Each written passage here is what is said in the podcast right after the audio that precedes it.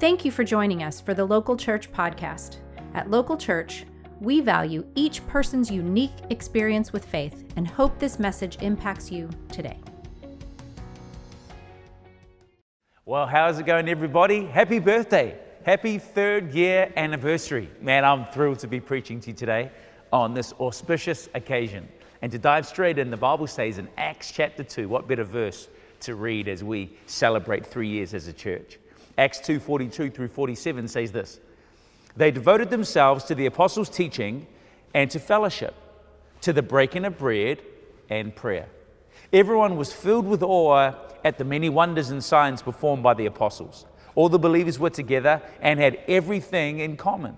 They sold property and possessions to give to anyone who had need.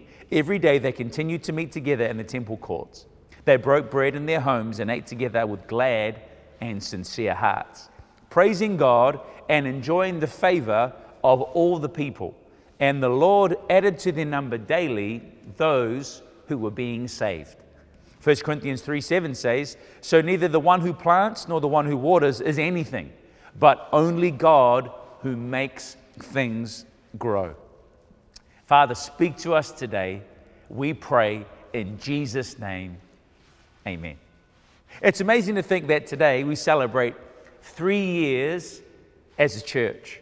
That in two thousand nineteen, the church launched and we celebrated year one and year two, both at home, online, in an online pandemic and in a lockdown state here in the province of Ontario. What an amazing opportunity to stop and thank God for all that He's done, for all that He's uh, brought in, all that He's healed and all that He's grown. To embrace this moment, to look back and see how far we've truly come. To think that our first gathering was the Mary Churches, the Humphreys, and a New Zealand couple in Ottawa on a four-year work visa on a diplomatic status, our great friends, the Spencers, in our kitchen in Farhaven. That local church was an organic grassroots movement that grew from our kitchen to the lounge room where Mike infamously called me Eli, to the basement and then to Knox, to now here at Southminster, to have an online presence, to have a community of believers dotted around Canada and different people leaning in all over the world. The church is the people, isn't it? It's the shared experiences. It's the good that we do. It's the journey that we take together. It's the shared commitment that we have as a group of people. Local church, in essence, through and through, is a church plant with no financial backing, no existing relationships. To think that we knew nobody in Ottawa outside of Mike and Dallin before we connected with them. We had zero relationships. That the next three years would be a whirlwind of meeting new people and building new friendships and God moving through our lives. Acts chapter two lays out for us the experience of the early church. Since two thousand nineteen, as I look through the list, three years into our journey, I can see that we have so much to celebrate. And using the early church as our benchmark today, let's exegete Acts two.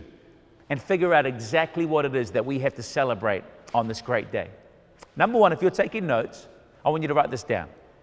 We get to celebrate, I think, as a church today, number one, the devotion to the apostles' teaching. The Bible says in Acts two that they devoted themselves to the apostles' teaching. And we would say today that what they meant by that is they devoted themselves to the Bible. But at that time, remember, these were scrolls and letters written by the apostles to the early church to inspire them and edify them and encourage them on their journey to launch and release them into the ministry, that they devoted themselves to reading the Bible. Well, I'm glad to announce to you today that at Local Church, every week, we teach the Bible. I'm so glad, and I think that that cannot be overlooked. I think we can't look past the fact that as a church, we value the scriptures. That as a church, we come around the scriptures. That we love the Bible. That it's a hearty chunk of every service. That in our prayer meeting, in our staff meeting, in our retreats, we focus on what the Word of God has to say. When I think about the preaching team, Nadia, Tyler, myself, Jaden, Caleb, Alicia, I know the work that these people put in, but the work is not focused on ancillary illustrations, but the work is focused on diving into the Word and being careful to preach the Bible. Anecdotes, illustrations, and parables, they're all great, but it's the Word that changes. It's the Word that deeply impacts the human heart. Hebrews four twelve says, "For the Word of God is alive and active, sharper than any double-edged sword. It penetrates even to dividing soul and spirit, joints and marrow. It judges the thoughts and attitudes of the heart." Paul said this to Timothy in Second Timothy four, one through two. He said, "I give you this charge, preach the word." Friends, I'm glad on our third year anniversary to say that I think as a church, we don't preach perfect sermons. We've got a long way to go to be preaching perfect sermons. But friends, I'm so glad to let us know today that I believe that we can celebrate that each and every week we devote ourselves to the apostles' teaching. The Canadian Bible Engagement Study took place a few years ago. The Evangelical Fellowship of Canada collaborated between the E F C and the Canadian Bible Forum, including the Canadian Bible Society, Gideon's International Bibles here in Canada. And they came out with some survey results around church attendance and Bible reading. And I quote, it said this, "First, the bad news. Since nineteen ninety-six, there's been a dramatic decline in regular Bible reading, from twenty-eight percent reading at least weekly to just eleven, and weekly church attendance from twenty-seven percent to just sixteen. Specifically, only five percent of Canadians report reading the Bible daily. Bible reading is down by sixty percent weekly and monthly. What's surprising and distressing," the study goes on to say, "is that most Christians either seldom or never read the Bible. A decline evident not only in the historic Protestant and Catholic churches, but also among evangelicals too. It was also surprising to discover the decline was even sharper among older people than youth. The most important finding of the study, however, is the undeniable link between Bible reading and church attendance. Simply put, the more people attend church, the more likely they are to read the Bible and to believe that it is the inspired Word of God. The bottom line, as Murray puts it, is church attendance and engagement with the Bible go hand in hand. You'll have a healthy church if you have healthy engagement with the Bible, and the reverse is also true.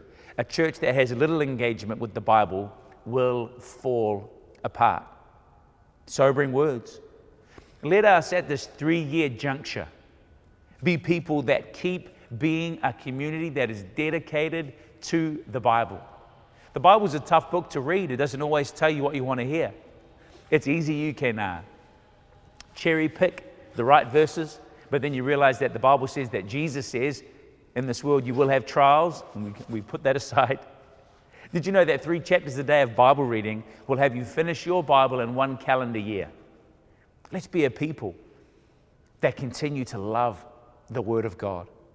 We joke and we make many movie illustrations and running references and pop culture references, but all in an attempt to keep the Bible alive and make it a focus every single Sunday. The second thing I want to point out here as we exegete Acts two is number two. It says, devotion to the fellowship and the breaking of bread. Devotion to the fellowship and the breaking of bread.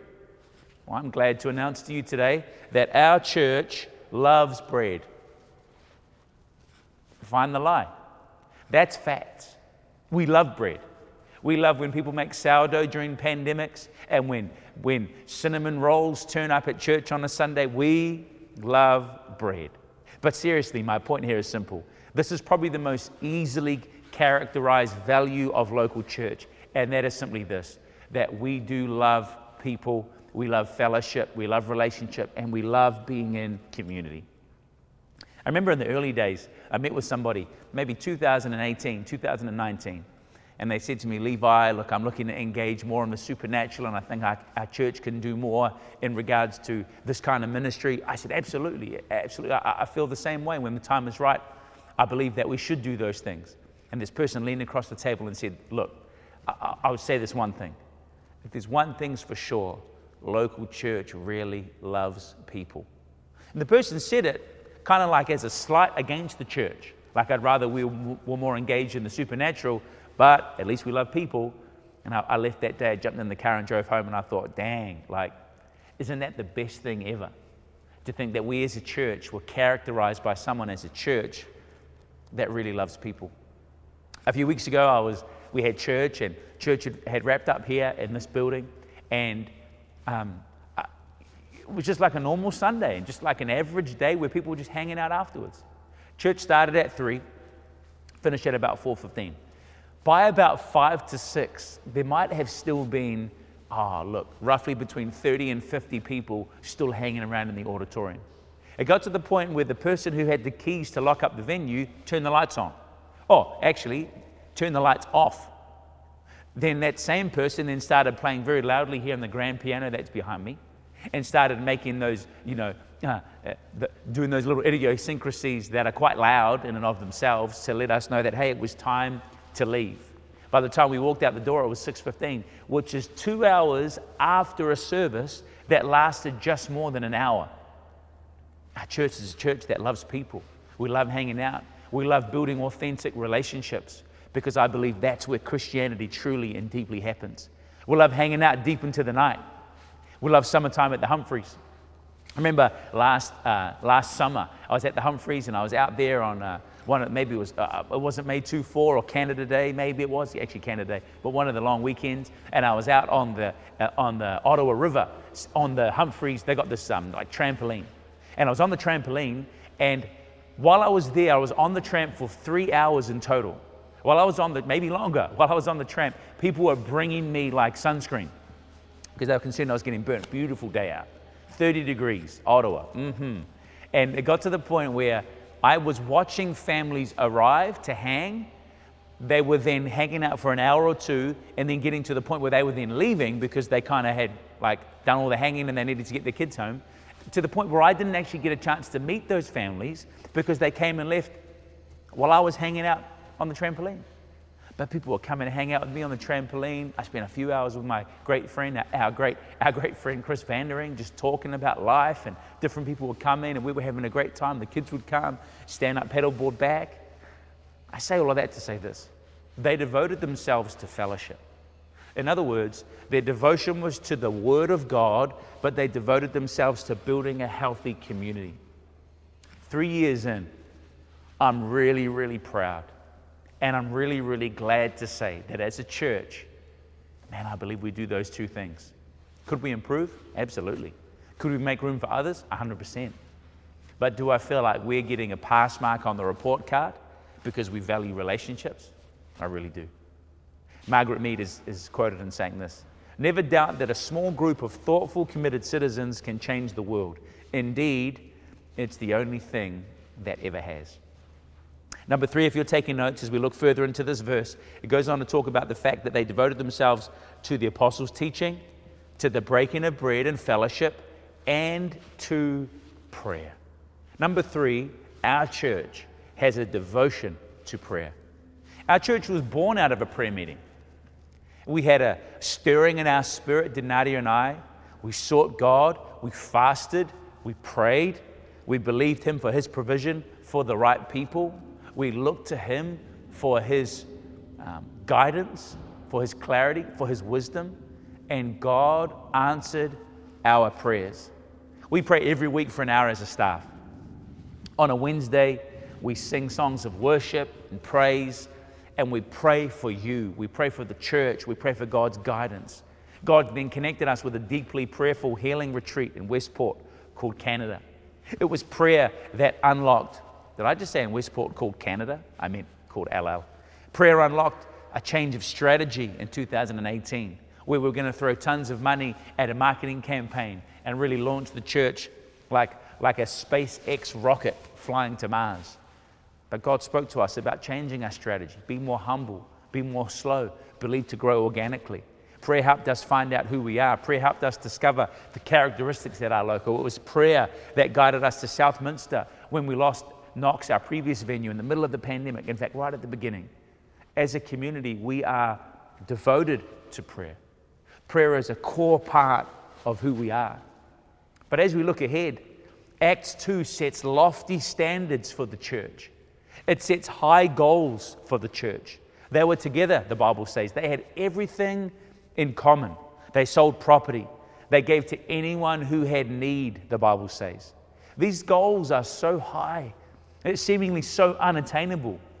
But for us as a church community, as we celebrate how far we've come in three years, and as I look at the scripture and see the things that we can look and say, man, we do those things. We can give ourselves a pat on the back. I then look and go, oh my gosh, what then are we praying for for the next three years? What then are we praying for as we look ahead to all that God has for us? And as we continue to read the scriptures, I find three more things. And if you're taking notes, you could write these down.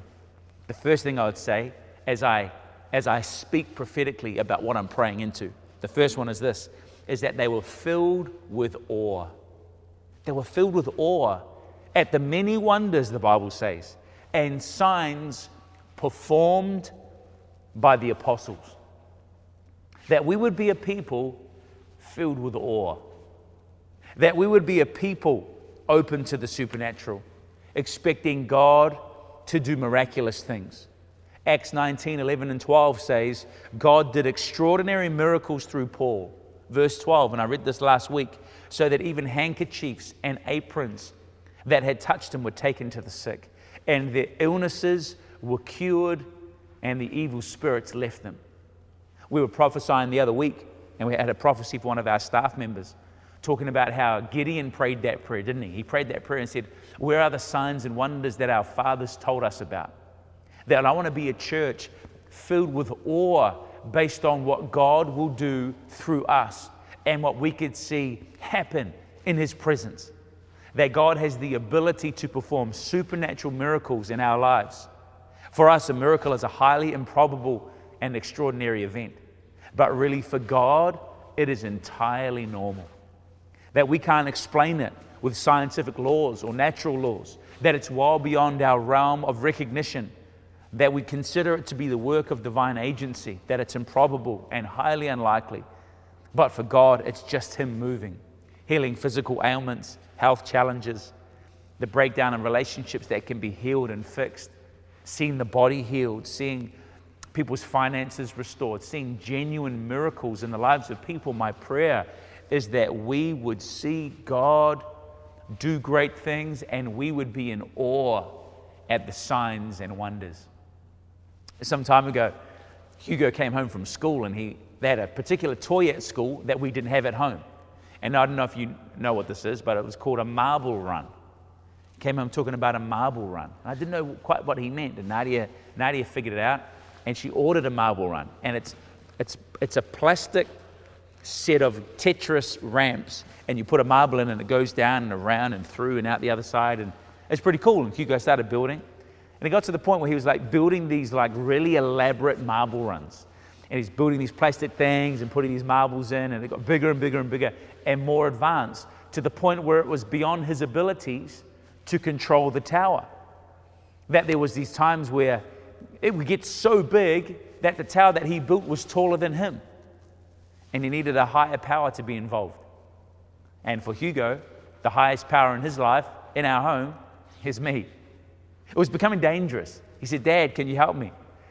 And I remember giving him a hand and holding what he was doing and leaning and building a stronger base, and we would build it together. Thinking about us as a church as we move forward. We're Hugo, aren't we? Keen, active, motivated, passionate, limited. And then there's a higher power, and it's not me. That higher power is God, creative, powerful, bigger, different, transcendent, miraculous. That we could do all we can to build this great church that we believe like God is building, but it's going to get to the point where we say, God, like we want to be in awe of what you are doing and what you are building. It's well beyond us. That we have had help on this journey and we believe God for more. And my prayer is that we become a people in awe of that help, in awe of God moving on our behalf, and see the signs and wonders in our time. The second thing I'm praying for, and it goes on to say this in the scripture, is that we would enjoy the favor. The Bible says that they were praising God and enjoying the favor of all of the people. Well, I'm praying for favor. And I'm praying for favor, not like it's just a cliche that I think it's something that we might get. I want to pray for favor, for God to move in miraculous ways.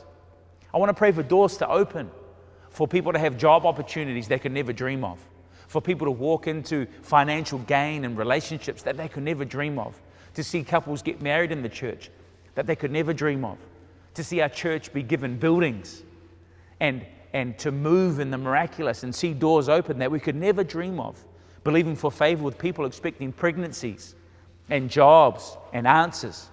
I'm believing for favor with government officials, community leaders, business people, marketplace ministries. Favor is the belief that God will open the door and shut the ones that we don't need to walk through.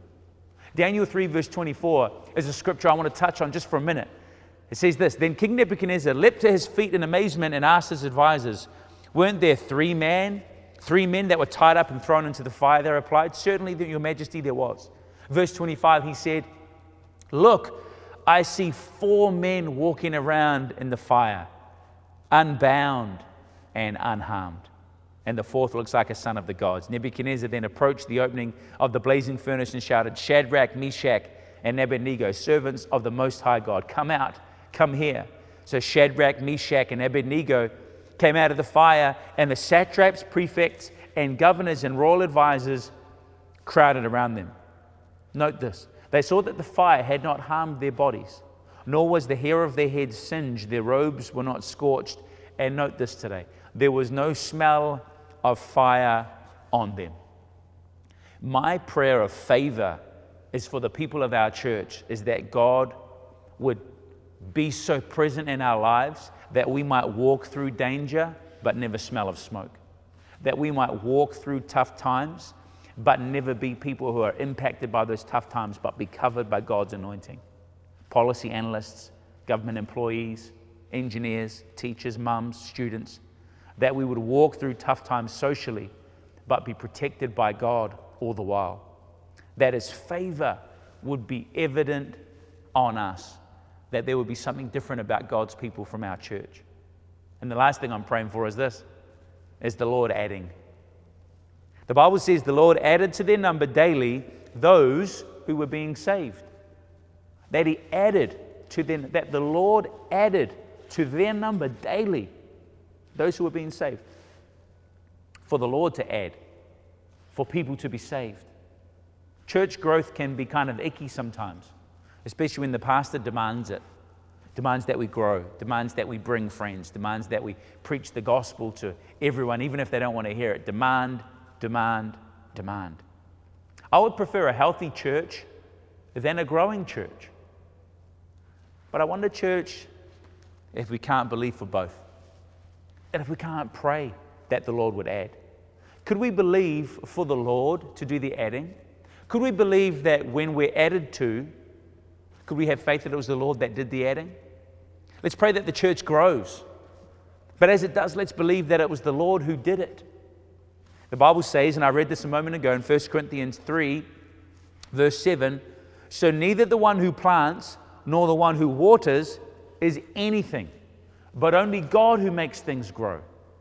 Neither the one who plants or the ones that or the one that waters did anything, but only God who makes things grow. We um, we it's spring, and so we've bought plants and flowers. And Nadia's outside, and I'm giving her a hand, digging things up. We're planting things, and she's faithfully watering them. The kids love them. And I think about the fact that we did our very first maple tap as a family. We tapped a large maple tree in the backyard with a few maple taps and buckets. And I think we got about, uh, dare I say, a litre of maple tree sap, which meant that we were able to boil that forty to one to get what was probably a thimble's worth of maple syrup, to which we overboiled and made like maple, um, like taffy. That was our first experience. We tapped the tree a little late. We don't have that many maple trees on our property. But I think next year we could get a few litres and have ourselves some maple syrup to call our own.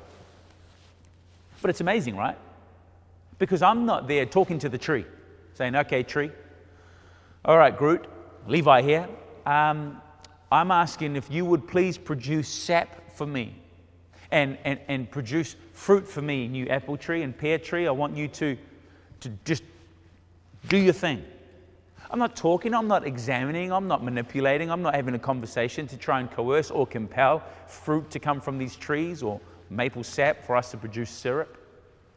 I'm actually just doing my best to cultivate, to plant, and to water. But it's God who makes it grow. It's God who brings the increase. It's God who brings the fruit, the fruit of the Holy Spirit. I love it because we can go after the fruit or we can go after the Spirit. We can go after the fruit and richly desire that He would move in our lives, or we could just partner with God and go after Him. And as a result of going after Him, the byproduct is the fruit that is in our lives. As I close, First Corinthians three seven, so neither the one who plants nor the one who waters is anything. We're nothing, but only God who makes things grow. You're here today because you feel like you're a part of a community that provides growth in your life. You tune in every week. You're a part of our online family. You're a part of our church because you believe that God is moving in your life, that there's growth and health as a result. And friend, I'm so thrilled about that. But it's so important that we reinforce the fact that it's not technology, it's not great communication, but it is God who makes things grow. And so friend, today, I'd like to give you a chance to connect clearly with the God who can help you grow, with the God who can speak life, with the God who can bring life into your world. And our God so loved us that He sent His Son, whose name is Jesus, to pay the ultimate price to die on the cross, to pay the ultimate price to die on the cross for you and for me. And so friend, if that's you, I'd love to pray with you today that you could get your life right with God, to connect or reconnect with Him in a deep and meaningful way to see growth in your life. And as we celebrate three years, we'd love to be a part of the journey of celebrating with you. And the best thing that we could celebrate is one sinner coming into relationship with God, repentance. So friend, if that's you, before I close, before I hand back to our M Cs, let's pray today. Dear Lord Jesus, I come to you. I need you in my life. I ask you, forgive me of my sin. And I thank you that you do. I thank you, Jesus. I thank you, Jesus. Amen. Amazing. So grateful. You can click in the chat there. One of our prayer partners will reach out. We love you so much. I'll see you next week, and I'll hand back to our M Cs. See you later, church. We are so glad you joined us for the Local Church podcast. To get connected, please follow us on social media and check out our website for groups and other ways to get involved.